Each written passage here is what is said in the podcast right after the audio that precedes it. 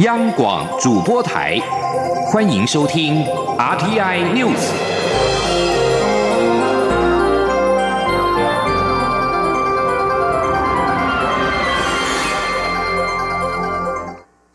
各位好，我是主播王玉伟，欢迎收听这节央广主播台提供给您的 RTI News 新闻。首先带您关注。俗称同婚专法的司法院释字第七四八号解释施行法草案，在今天立法院院会进行议案程序。虽然朝野对进赴二读持不同意见，但经过表决，全案顺利进赴二读。如果再加上一个月的协商期，同婚专法可望在四月初完成三读。不过，值得关注的是，在民进党团表决自己所提出的进赴二读提案时，民进党有五位立委投下了弃权票。吉林央网记者肖兆平的采访报道。行政院版的同婚专法在二月二十六号通过立法院程序委员会后，要在三月五号院会进行复委程序。由于民进党团日前就表示要将全案进复二读，此举便引发在野党团疑虑。亲民党团与国民党团联合阵线，一致反对同婚专法进复二读。国民党团书记长吴志阳更带领党籍立委在场边举反对手板，边喊口号。吴志阳说：“，完备立法程序，反对进步二读，反对进步二读，完备立法程序，完备立法程序，反对进步二读，反对进步二读，程序正义，程序正义，大家不弃，大家不弃。”反对草案进复二读的在野党团也提出退回程序委员会的提案，但不敌民进党团人数优势而没有通过表决。虽然民进党团提出的进复二读提案顺利过关，但民进党团内却有邱意莹、庄瑞雄、何新纯、黄国书、许志杰等五位投下弃权票。针对同婚专法议题，行政院长苏贞昌五号受访时向社会提出呼吁，他认为给人空。间就是给自己空间，希望立法院如期通过法案，让台湾继续向前走。他说：“我恳切的呼吁国人同胞，无论你的性倾向怎样，无论你站在哪一方，我们都同一国的，我们都同在这一块土地上，给人家空间就是给自己空间。希望大家包容不同，希望大家和善对待，也希望尊重。”大法官会议的解释，也希望立法院能够如期通过这一部法案，让台湾向前走，让我们社会。更和善。据了解，虽然政院版草案率先进赴二读，但民进党团队后续其他立委所提的相关提案，也支持进赴二读，全交协商讨论。如今同婚专法草案五号进赴二读，再加上一个月的协商冷冻期，预料草案最迟可望在四月初完成三读。中央广播电台记者肖照平采访报道。同婚专法草案今天虽然在立法院会上顺利进赴二读，但国民党团质疑，如此重大的法案不应该摆脱复委审查的程序硬过。各方团体仍会各说各话，撕裂。亲民党团也说此举不负责任，而民进党团内部也显现杂音。朝野对于同婚专法的处理程序不同调，未来同婚专法协商过程恐怕充满变数。前天记者刘玉秋的采访报道。为了赶上司法院释字第七四八号五月二十四号的期限，民进党团在人数优势下，五号顺利将司法院释字第七四八号解释施行法草案进赴二读，随即交付朝野协商。不过，国民党团一早先举行党团大会，并扬言反对进赴二读。虽然不敌民进党团的人数优势，表决失败，但国民党团书记长吴志阳仍质疑，同婚专法是涉及宪法解释还有公投案的重大法案，不该。进赴二读，他认为复回审查是合理的程序。民进党团在司法法制委员会还拥有两席招委，不知民进党团在怕什么。既然可以摆脱司法法制委员会官员来这边做报告跟备审，这个阶段就直接要处理法案，这个社会沟通是够的吗？这样子硬过，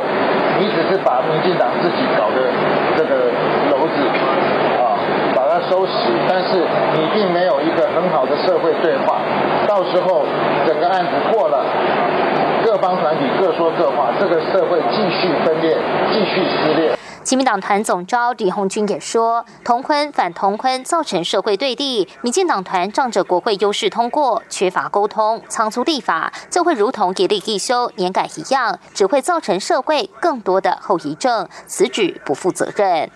不仅在野党对金富二读有异议，就连执政党内部也有杂音。民进党团一早召开党团大会，做出一致支持金富二读的决议，但仍有古规立委跑票投下弃权票。民进党团书记长郑运鹏说：“只要与党团决议不一致者，都会受到党团处分的讨论。”那这个部分是我们有做成党团的决议，要求。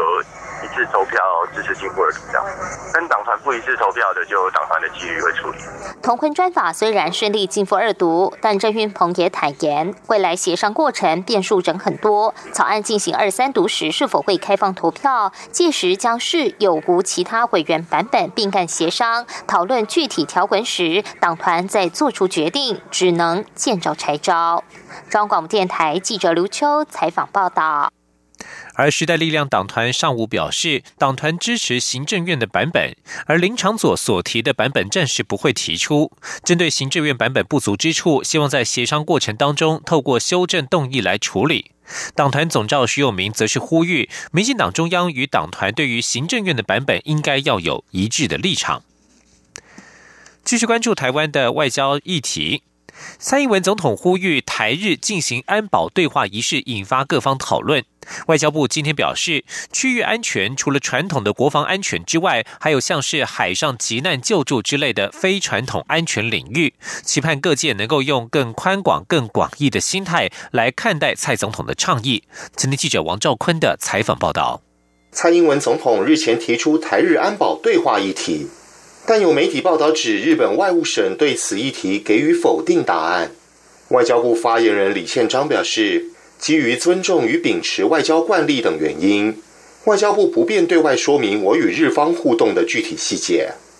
李宪章指出，外交部长吴钊燮在去年就已提出台日安保对话议题，相关概念不是突然凭空而来。李宪章说：“对，这个是我们外交部这个针对国家的安全的需要。”还有台湾在区域里面整个和平这个基调啊，希望能够促进国际社会重视这样的一个和平发展的一个国际主流的思维啊，我们所做的一种外交上的一个尝试跟努力啊，所以我们我们希望更广义的，大家能够用更广义的啊心态眼光来看待这种区域的安全，并不是只是传统的国防上的安全，希望大家能够用更宽广。用更广义的心情，呃，跟思维来看待这样的一个提倡议。外交部表示，蔡总统相关发言主要是呼吁日本与世界各国正视两岸跟印太区域现状已遭改变的事实。他也建议台日应广义针对非传统安全领域加强对话合作。而外交部认为，台湾作为区域内负责任的成员，一向致力区域和平稳定。只要有助于此，台湾都乐意跟区域内利害相关者共同合作，进行各项有意义的安全对话与交流。中央广播电台记者王兆坤台北采访报道。而日本方面虽然表示不考虑与台湾进行安保对话，但依旧表示日本与台湾是非政府间的实务关系。行政院长苏贞昌今天受访表示，台湾会和周边民主国家一起为区域和平稳定努力，但同时也会尊重每一个国家各自的立场。继续关注的是能源议题。根据经济部的最新预估，二零二五年电价每度涨幅最多为新台币零点八四元。全国工业总会今天指出，预估电价涨幅之高，是因为政府坚持非核家园，垫高电价，让企业无法接受，将影响到投资意愿，带动物价上涨。希望政府能够维持一定比例的核电，来稳定物价与电价。全国中小企业联合总会理事长李玉佳则是期盼政府提出相关配套，包括现在就展开节能奖励，并且给予补助。请听央广记者谢佳欣的采访报道。二零二五电价涨幅高于原先预期。根据经济部四号提出的书面报告，二零二五年电价涨幅最多约每度新台币零点八四元，高于二零一七年时预估的零点五元。届时平均电价将来到每度三点零八到三点三九元。全国工业总会秘书长蔡炼生五号指出，电价涨幅约有三成，企业难以承受，不但将垫高经营成本，影响投资意愿，企业也势必会把成本转嫁出去，如同过去油电双涨一样，带动物价上涨，让企业很担心。他并强调，电价涨幅高的原因是政府坚持非核家园。他说：“主要因为就是非核之后，它必须依靠燃煤、燃气，甚至用成本更高的再生能源，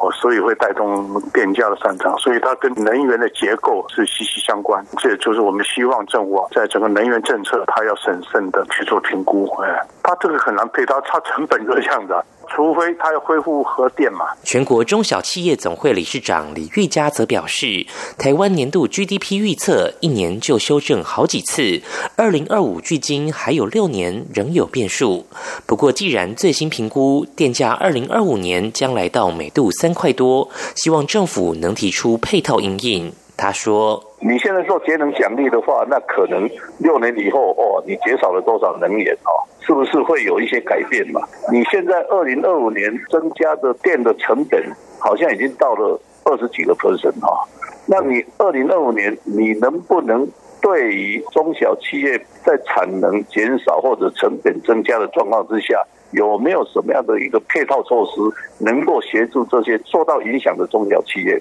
另外，蔡炼生也提到，政府保证未来六年不缺电，但企业投资是看未来十年、二十年，只保证到二零二五不缺电是不够的，企业仍会忧心。中央广播电台记者谢嘉欣采访报道。对于未来电价可能调涨，行政院政务委员龚明鑫今天接受广播专访时表示，电价是不是真的会反映成本是不一定的，电价的决定与波动要看实际状况，反映成本是其中一部分原因，而国际能源价格可能的改变也是一个原因。此外，民生用电也会保持在一定的程度。均将焦点转到两岸之间。中国今天举行了全国人大和全国政协两会年会。这项两会在本星期在北京召开，而面对债务问题、全球经济放缓和美国的贸易战之际，中国国务院总理李克强今天发表报告，调降二零一九年的经济成长目标至百分之六到百分之六点五，低于二零一八年的百分之六点五目标。至于国防支出，则将增加百分之七点五，低于去年。自中国二零一七年军费突破一兆人民币，约四点五兆新台币之后，为了防止外界忌惮，中国都不再提及军费的具体数字。但是外界估计，今年中国的军费将接近一点二兆人民币，约合五点四兆新台币，仍仅次于美国，为全球第二。另外，李克强的工作报告指出，香港、澳门今年要继续全面准确贯彻“一国两制”、“港人治港、澳人治澳”的高度自治方针，严格依照宪法和基本法办事。而在两岸关系方面，则是老调重弹。今天出炉的中国政府工作报告强调，要全面贯彻落实“习五条”，坚持一个中国原则和“九二共识”。继续关注的是中国与加拿大之间的关系。加拿大司法部在一号批准并且正式启动向美国引渡华为财务长孟晚舟的司法程序之后，中国在三月四号星期一指称加拿大前外交官康明凯等两位加拿大人从事窃取、刺探国家秘密和情报的活动。对此，加拿大总理杜鲁道四号表示，他十分担心，如此明显的报复行动将进一步令加拿大和中国的关系紧张恶化。中共中央政法委官方新闻网站长安网指称，康明凯自二零一七年以来，经常持普通护照和商务签证入境，通过中国境内的关系人窃取、刺探中国敏感讯息和情报。而加拿大商人史佩福则是康明凯的重要情报关系人，向康明凯提供情报。加拿大总理杜鲁道表示，加拿大方面认为中国一开始就是肆意关押康明凯以及另外一名加国商人史佩福，而这也是为何加拿大政府一直出面维护这两人的权益。以上新闻由王玉伟编辑播报，稍后请去收听央广午间新闻。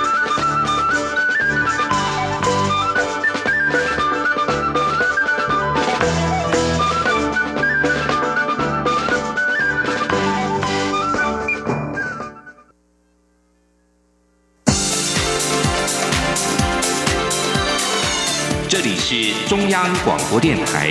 台湾之音，欢迎继续收听新闻。欢迎继续收听新闻，我是陈怡君。今年四月将是美国制定《台湾关系法》四十周年，有将近五分之一，十六位美国两党联邦参议员四号致联名信给美国总统川普，要求他在今年四月《台湾关系法》四十周年之际，应该派出内阁级官员访问台湾，参与美国在台协会举办的活动。这个倡议由共和党籍参议员卢比欧及民主党籍参议员梅南德兹共同发起，一共十名共和党参议员以及六名民主党籍参议员参与，获得将近五分之一全体议员的跨党派支持。十六名参议员在信中指出，《台湾关系法》是具里程碑意义的立法，也是美台关系基石，有助于维系印太区域和平、安全及稳定，并对抗中国及中国共产党日益增加的侵略野心。参议员认为，川普去年签署了《台湾旅行法》及《亚洲再保证倡议法》生效，这是美台之间的重要发展，也为华府与台北之间迫切需要的高层官员互访奠定基础。议员还表示，鉴于中共试图改变台海现状，这类性质的访问对确保美国按照《台湾关系法》行事至关重要。他们要求川普要全面执行《台湾旅行法》及《亚洲再保证倡议法》，派出内阁级的官员访问台湾，参加《台湾关系法》四十周年的活动。一家商业卫星公司 ImageSet International 发布了讯息以及卫星影像揭露，共军近期把四架轰六 K 轰炸机派赴广东兴宁机场，距离台湾只有四百五十公里。军事新闻网站指出，这是轰六这几年来首度部署到兴宁基地。台湾国防部发言人陈忠吉今天表示，军方对周边海空状况一直保持着警觉，国人可以放心。另外，陈忠吉还指出，国防部长严德发、参谋总长李喜明到各个部队，对于台湾联合勤监赞誉有加，对于官兵辛苦的付出、二十四小时的轮值，并且监视周边各种状况、处置应对非常得宜，表示加冕。高雄市长韩国瑜三月下旬即将出访中国大陆南方城市进行城市交流。行政院长苏贞昌今天表示，中央乐见地方首长为了促进地方发展的平等互惠交流，但是中央职权的部分必须特别小心谨慎，不要被中国集权政府的种种框架给框住。陆委会主委陈明通则说，经过充分的沟通，韩国瑜这次访中充分展现了中央跟地方的战略协同，陆委会非常放心，也预祝韩国瑜出访顺利。记者刘玉秋的报道。高雄市长韩国瑜将在三月二十二号至二十八号出访香港、澳门及中国大陆深圳、厦门等南方城市进行城市交流。对此，行政院长苏贞昌五号在立法院受访时表示，他与陆委会一向支持地方政府基于互惠互利多所交往，但中国主张不放弃武力对台，还一直主张九二共识就是一国两制，也就是要统一的进程，这是中央守护主权立场下所坚决反对的。但这也。不涉及地方职权。苏贞昌虽乐见韩国瑜进行城市交流，但也提醒韩国瑜不要被中国所立的诸多框架绑住。韩市长要到中国去，我们乐观地方所长为促进地方发展的平等互惠交流，但中央职权部分确实他要特别的小心谨慎，不要被中国啊还是不放弃对台湾武力换台的集权政府的种种政治框架给框住。而陆委会主委陈明通则是对韩国瑜的中国行感到放心。他强调，经过高雄市副市长叶匡时先前采线团的充分沟通下，陆委会完全了解韩国瑜的中国访问行程，也预祝韩国瑜访问一切顺利，成功推销台湾的产品。第一个时间点，我们跟我跟叶副市长通过电话就完全了解，所以我们也非常谢谢这个韩市长还有个高雄市政府啊。那么这次呢，充分展现了我们中央跟地方的这种战略协同哈。呃，经过充分沟通啊，我们也非常放心。为了确保韩国瑜访问顺利，陈明通也强调，因韩国瑜要经过香港、澳门，因此陆委会有请驻香港、澳门的单位做好接待工作。而韩国瑜会透过小三通回台，陆委会也有请驻金门的人员做好准备。至于对岸人数要在九二共识的前提下交流，陈明通则说，老共一向是这种调门，但他已经不想再谈这个假议题了。中央广播电台记者卢秋采访报道。关心财经的数据，台湾经济研究院今天公布一月份的制造业景气灯号，续亮出代表着衰退的蓝灯。不过分数减幅已经明显缩小，再加上近期股市、油价反弹，美中贸易战也趋于和缓，有利于全球经济展望。但景气能否触底反弹，还需要持续的观察。记者杨文军的报道。台经院五号公布一月制造业景气信号值，由去年十二月的九点七四分，微幅减少零点零二分至九点七二分，灯号续为代表景气衰退的蓝灯。台经院分析，全球景气需求放缓，主要国家制造业活动持续萎缩，使得国内制造业相关数据表现续弱。不过，受惠于农历春节前备货需求增温，抵消部分减幅，让一月出口与外销订单的年减幅度收敛，加上国际油价回升、股市反弹，与厂商对当月景气看法转为乐观，拉抬售价面与经营环境面的动能。但还需要更多的数据支持，才能判断国内景气是否真的触底反弹。台经院助理研究员方俊德说：“要把一二月加上二月的数据公布之后，把一二月做一个相加，然后再去对照，跟去年的一二月相比，这样才能可能才会比较判断说，哎，到底今年一二月跟去年比较，到底是有没有比较好这样子？因为可能单看单月的数字比较难判。”台经院指出，尽管制造业景气灯号已连续三个月呈现衰退的蓝灯，但信号分数减幅已明显缩小。尤其近期全球经济出现一些缓和迹象，如美中贸易谈判朝正向发展，国际油价触底反弹，金融市场表现亮眼等，都有利于全球经济前景的展望。然而，方俊德强调，目前半导体产业正面临向下修正，智慧手机、伺服器、消费性电子等各项科技产品需求转弱，仍是长期的隐忧。中央广播电台记者杨文君台北采访报道。同婚专法今天在立法院院会进赴二读，反同团体下一代幸福联盟今天在立法院和行政院旁抗议，指政院版本大量准用民法婚姻，并没有依照公投案意志提出民法修正案，将婚姻限定在一男一女。幸福盟批评政府罔顾民意，并到地检署提告行政院长苏贞昌渎职。记者王维婷的报道。行政院日前提出同性婚姻合法化的司法院释字第七百四十八号解释施行法草案，下一代幸福联盟五号在立法院前抗议，批评政府罔顾七百六十五万张同意票的公投民意。幸福盟表示，公投第十案将婚姻限定在一男一女，政府并未依照提案意旨，在三个月内提出民法修正案。政院版的专法还大量准用民法，明显违法。他们要到台北地检署控告行政院长苏贞昌废弛职务、渎职。幸福盟理事长曾宪莹说：“今天这个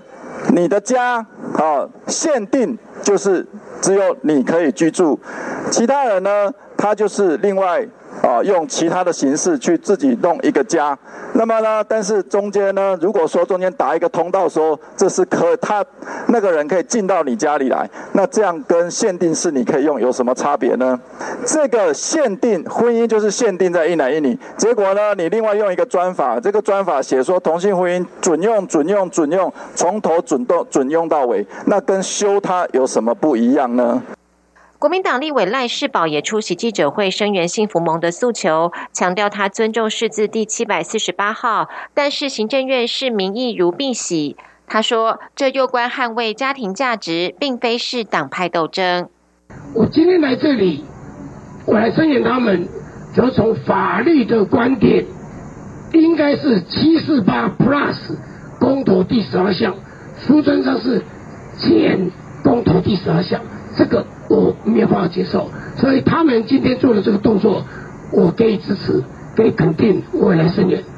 公投第十案领衔人游信义也对苏贞昌发表公开信，指出婚姻是国家社会的基础，台湾人民已经展现意志，行政院不应违背直接民意。游信义表示，苏贞昌以感性的诉求国人支持同性婚姻，另一方面却无情强硬的打压台湾人民对一男一女婚姻的坚持。游信义也质疑苏贞昌的说法投机诡诈、矛盾偏颇。幸福盟一行随后从立法院游行至行政院前表达立场，要求苏贞昌出来面对。最后由行政院外交国防法务处副处长张红军出面接下公开信。中央广播电台记者王维婷采访报道。青少年吸食笑气成瘾的现象，在国内外时有所闻。长庚医院儿少保护中心今天发出警语，只根据他们院内的统计，近六年一共发现了九名青少年因为吸食笑气造成脊髓神经退化、严重受损的病例。呼吁学校与家长，如果发现青少年有不明原因的肢体无力，应该要关心是否有吸食笑气。一旦发现，应该尽早就医，以免遗害青少年的身。心记者郑祥云、江昭伦的报道。影片中的少女美美年龄十七岁，正值青春年华，但现在的她却是全身四肢无力，感觉手脚麻麻的，上厕所、行走都需要人搀扶。经过长庚医院医师诊治，发现她是因为吸食笑气上瘾造成的后遗症。长庚医院指出，笑气是一种氧化亚氮，无色，带有些许甜味，分为医疗用途与工业用途。医疗用途主要用于牙科麻醉使用，受到药师法管制。工业用途因为容易取得，经常被青少年拿来作为娱乐助兴之用。很多人，尤其是青少年，并不知道吸食笑气可能造成神经受损、大小便失禁、四肢无力，严重甚至可能变成植物人或死亡。长庚医院近几年就有不少类似像美美这样的病例，都是因为青少年好奇尝试而产生后遗症，送医治疗，值得政府重视。长庚医院儿少保护中心医师周正哲说。台湾青少年不在不知情的情况下吸食笑气，会造成严重的神经受损，而且甚至会死亡。那这样的情况有越来越增加的趋势，我们政府应该加强笑气的管制，保护我们的青少年，不要因为一时贪图玩乐而造成永久的遗憾。除了呼吁政府比较国外先进国家禁止笑气拿来作为娱乐使用，长庚医院也呼吁家长、学校或亲朋好友。发现身边青少年有不明原因四肢无力，应关心是否有吸食笑气。一旦发现有吸食笑气，就应该及早就医治疗，避免酿成终身遗憾。中国电台记者郑祥云、张昭伦台北采访报道。一位医生表示，英国有一名 HIV 病毒带源男子在接受对 HIV 病毒有抵抗力者的骨髓捐赠之后，并且服用长达十八个月的抗逆转录病毒药物，他的体内已经找不到病毒，也成为全球已经知道的第二例治愈的病例。这名男子治疗团队的医生古普塔表示，这个案例显示，科学家终究有一天能够终结艾滋病。不过，这并不意味着已经找到治愈艾滋病 VHIV 病毒的药物。古普塔说，他的病患在机能上已经治愈，并且在缓解当中，但是说他已经完全治好了，仍然嫌太早。全球第一例是美国的男子布朗，他在两千零七年同样接受了骨髓移植，后来在他身上也找不到 HIV 病毒。十多年过去，专家表示，布朗身上至今仍然没有再发现病毒。根据统计，目前全球大约有三千七百万艾滋病毒带源者，自一九八零年代以来，大约有三千五百万人死于艾滋病。法国总统马克宏在欧盟二十八个成员国的主要媒体投书，向所有的公民主张欧洲复兴。他说：“欧洲处于关键时刻，英国脱欧是个教训。为了抵抗封闭和分裂，应该以自由、保护以及进步为解方。”马克宏希望在今年底之前，欧洲各大机构和各国代表能够召开欧洲会议，提出所有政治计划上必须做的改变，百无禁忌，甚至可以重新讨论现有的条约。英国正在准备脱离欧盟，欧洲各国也将于五月选出新的欧洲议会议员。在这样的背景之下，马克宏以投书的方式向欧洲公民阐述他对欧洲的展望及具体建议，这在欧洲领袖当中是相当罕见的举措。以上 T I News 由陈义军编辑播报，谢谢收听，这里是中央广播电台台湾。